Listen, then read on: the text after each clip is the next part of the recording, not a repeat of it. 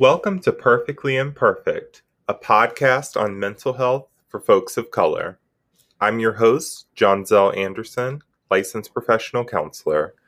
I'm the owner of Panoramic Counseling, where I specialize in treating teens and young adults in Richmond, Virginia, and throughout the Commonwealth of Virginia through online counseling. Let's get into the show.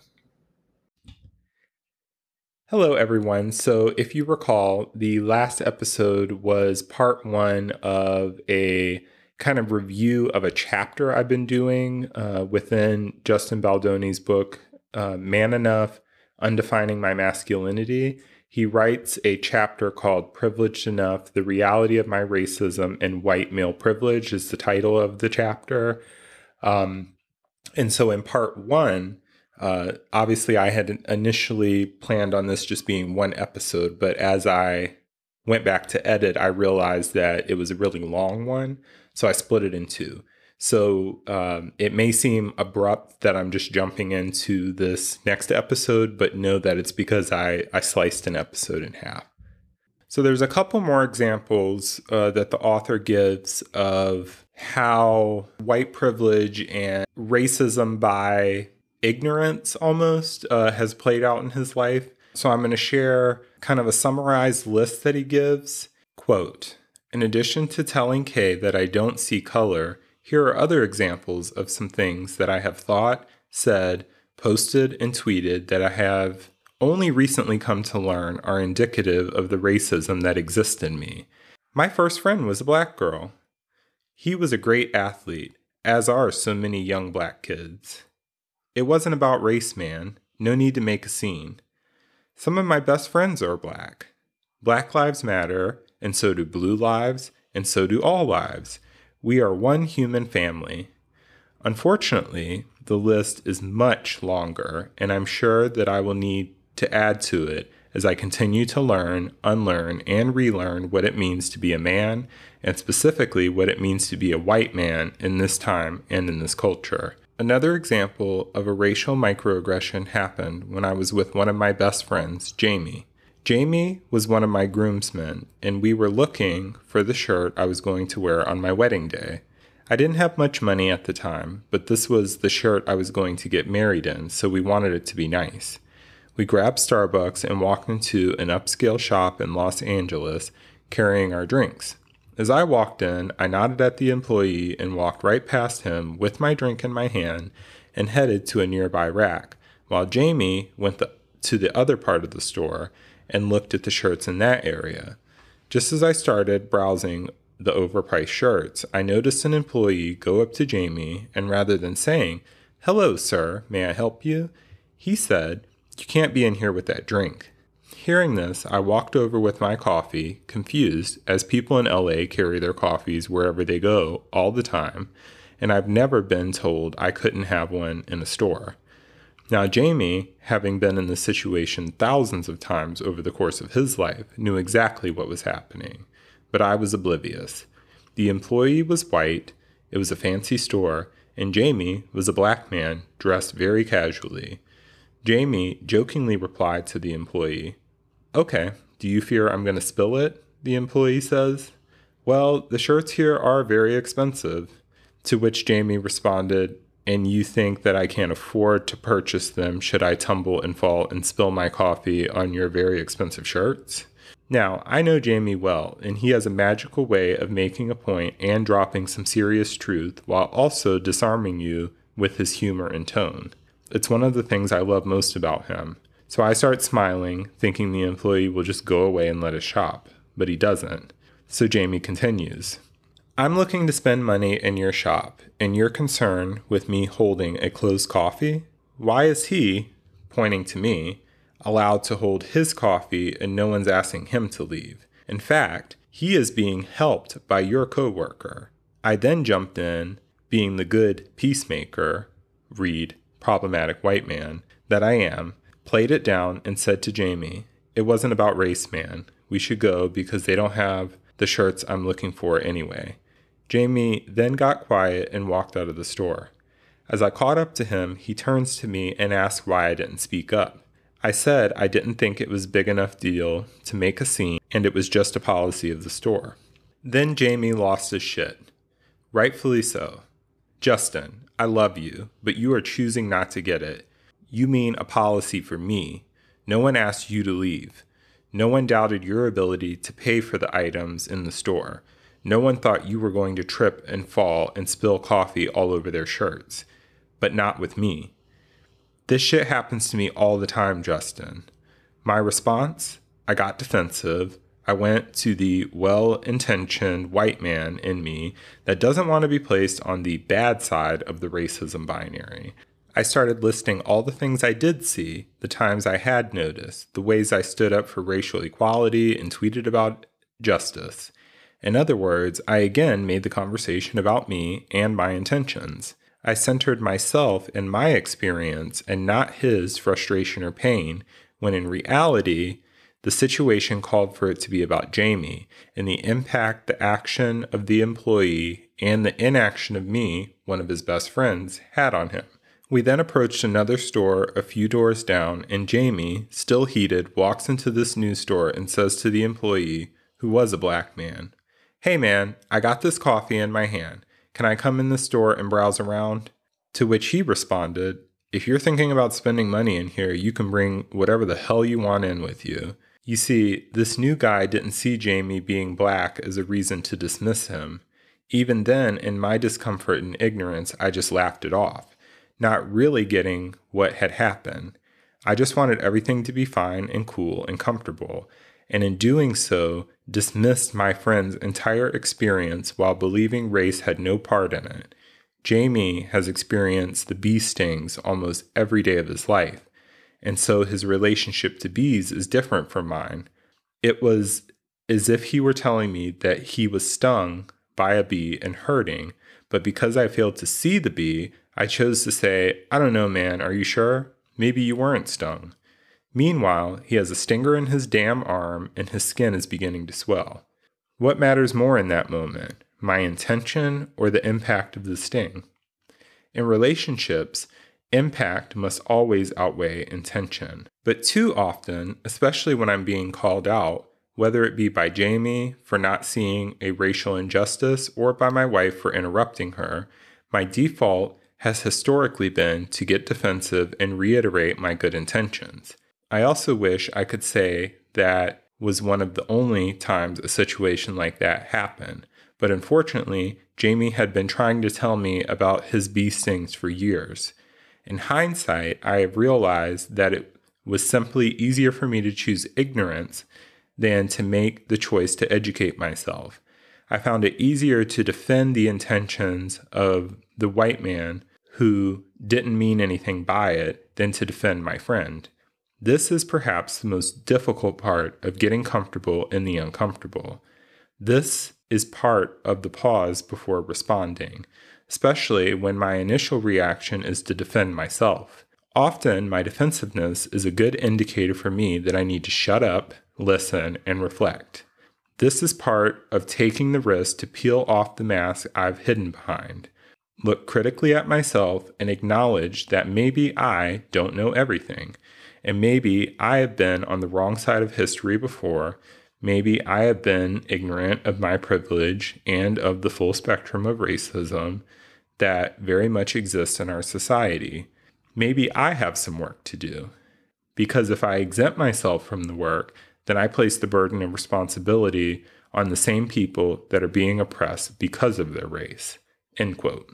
And remember, uh, as I'm recording this, there uh, it's Thanksgiving Day. There are it's after dinner time, so the neighborhood kids I think are just running around burning off some of that delicious Thanksgiving food that they've been enjoying. So if you hear some screaming and uh, noises in the background, that's just what's going on in my neighborhood at the time that I'm recording this. Quote I can't recall the first time I came up against the concept of my white privilege, but I can absolutely recall the ways I have been deflective and defensive about it. But I found that I have had a misconstrued, misunderstood idea of what white privilege was. When I first started leaning into the idea of male privilege, I felt like I was being told that I didn't work hard, that I didn't actually earn the job or promotion, that my sacrifice and hard work were invisible, and I was being told I only got whatever it is I got because I'm male. I said things like, I worked my ass off to get here. Nobody gave me anything. And I earned all that I have. I felt like anytime someone said the word privilege or insinuated that I had it, I would become annoyed or angry. I felt like I was being robbed of my individual story and struggle. I felt the same way when white privilege came up, but my defensiveness was a sign of my ignorance. I think of privilege like the 110 meter hurdles in track. First of all, in a very literal sense, I am privileged to even be able to be on the track running that race because a person in a wheelchair could not participate in hurdles and he has way fewer opportunities to participate in any form of track than I do. So, right off the bat, that's able bodied privilege. Does that mean I didn't train my ass off, that I didn't drink enough water and eat enough nutrients? No, it simply means that I have an opportunity, an advantage not available to everyone. Figuratively, I think of privilege like the hurdles in the sense that we are each running our own race in our own lane, and yet we each have our own set of hurdles or barriers and our lane on the way to the finish line. Oversimplified, white privilege means that the color of my skin will never be a hurdle for me, just like male privilege means that my gender will never be a barrier for me. It doesn't mean that I won't have hurdles, that there isn't struggle, that I'm not working hard. It just means that my skin color will never work against me. And in a society built on such such a deep racial divide, not having a race hurdle not only doesn't work against me, it often works for me. In the same way that being a male in a patriarchal society works for me. If I'm able to see clearly how my able bodied privilege is at play, then maybe my white privilege isn't as invisible as I thought. Maybe once I start looking at it, looking for it, it becomes undeniably visible, like male privilege. Here are some examples of white and or male privileged. Based on the most recent survey in 2018, for every dollar earned by white men, white women earn only 79 cents. Black women earn 62 cents.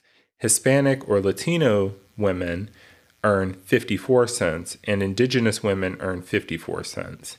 I can easily find band aids in flesh tones that more or less match my skin tone. People who look like me are largely represented in media, entertainment, leadership positions, Congress, the Oval Office, and in education. In fact, my entire education was centered around people who look like me. I didn't have one black or indigenous teacher over the course of my education from kindergarten through high school, and it wasn't until I typed those lines that I even stopped to think about it. I can easily find children's books that have characters who look like my children and that have a family structure like ours, but I have to go out of my way to find books that feature diverse characters and stories. I can also, generally, have a positive relationship with the police. In fact, there was a time in the fall of 2014, after the murder of Michael Brown in Ferguson, Missouri, that I was driving home and saw a black man being pulled over by police. I decided in that moment to pull over on the opposite side of the street. I don't know exactly what I was planning on doing other than readying myself to take a video or potentially intervene if things took a turn for the worse. And by the way, who the hell was I to think intervening was even an option for me? That right there is a sure sign of white privilege. See, when that black man was pulled over, even before he stopped, he rolled his window down and he threw his hands out of the window and waved his ID like a peace flag. I had never seen anything like it in person, and seeing it crushed me. Do you know what I think about when I get pulled over? My first thought every time is, I hope I can get out of this. Meaning, I hope I can get myself out of this ticket, even though most times I was guilty and deserved a ticket. In that moment, I realize while I think about getting out of a traffic stop without a ticket, a black person is hoping they can get out of a traffic stop alive. Thankfully, this man did. End quote. Earlier on, I um, gave like a quote of his summaries of like missteps that he's made regarding race. Um, and one of them was talking about how, like, he basically said, well, Black Lives Matter, but then he went on to say, like, Blue Lives Matter, All Lives Matter, and stuff like that. So this quote is kind of his, um, based on gaining awareness, his revision of that understanding. So, quote, as I have learned the hard way, when we say that Black Lives Matter, we are not saying that Black Lives Matter more than anyone else's. We are not saying that the lives of police officers don't matter or that all lives don't matter. We are simply saying that all lives cannot matter until Black lives finally do. End quote. And so later on in the chapter, he kind of shares about uh, one example of how his white privilege played a part in his acting career. So I'm going to share that example here.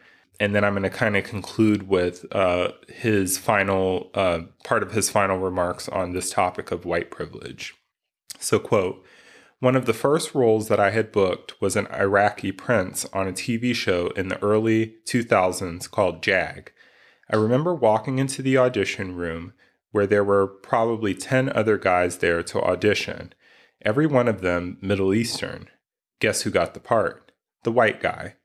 When I asked if I should learn an Iraqi accent, the producers told my manager not to worry about it, that I was Americanized. When it finally came out on TV several months later, guess what had been done? My voice had been dubbed. They took a Middle Eastern man's voice and put it over mine, so it was my face with his voice.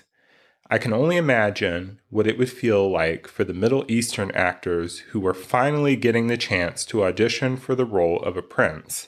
A welcome break from the usual terrorist or Islamic Islamic extremist roles they are pigeonholed into, only to have a very not Middle Eastern man, a white man, come in and take the role.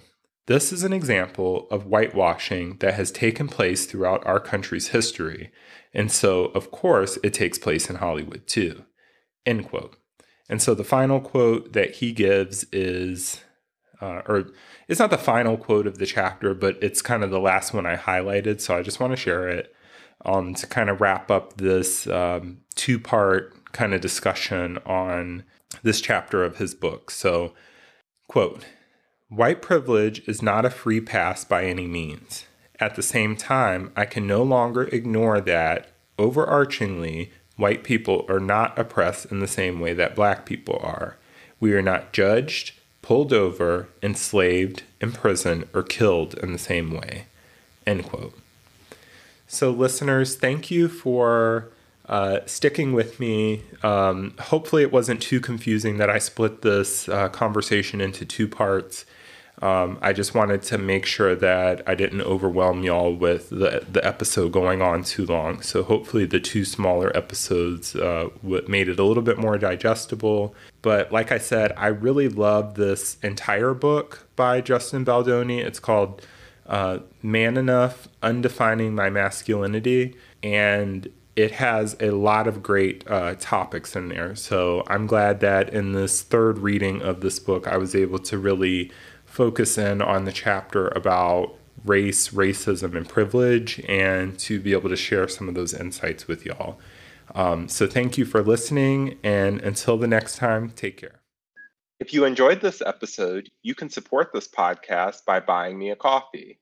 The link is in this episode's show notes. Thanks in advance. Anchor is everything you need to make a podcast, and best of all, it's free. They offer creation tools that allow you to record and edit your podcast right from your phone or computer. Anchor also distributes your podcast so it can be heard on Spotify, Apple, and Google Podcasts, and many more. Did I mention that you can make money from your podcast no matter the size of your following? Download the free Anchor app or go to anchor.fm to get started today.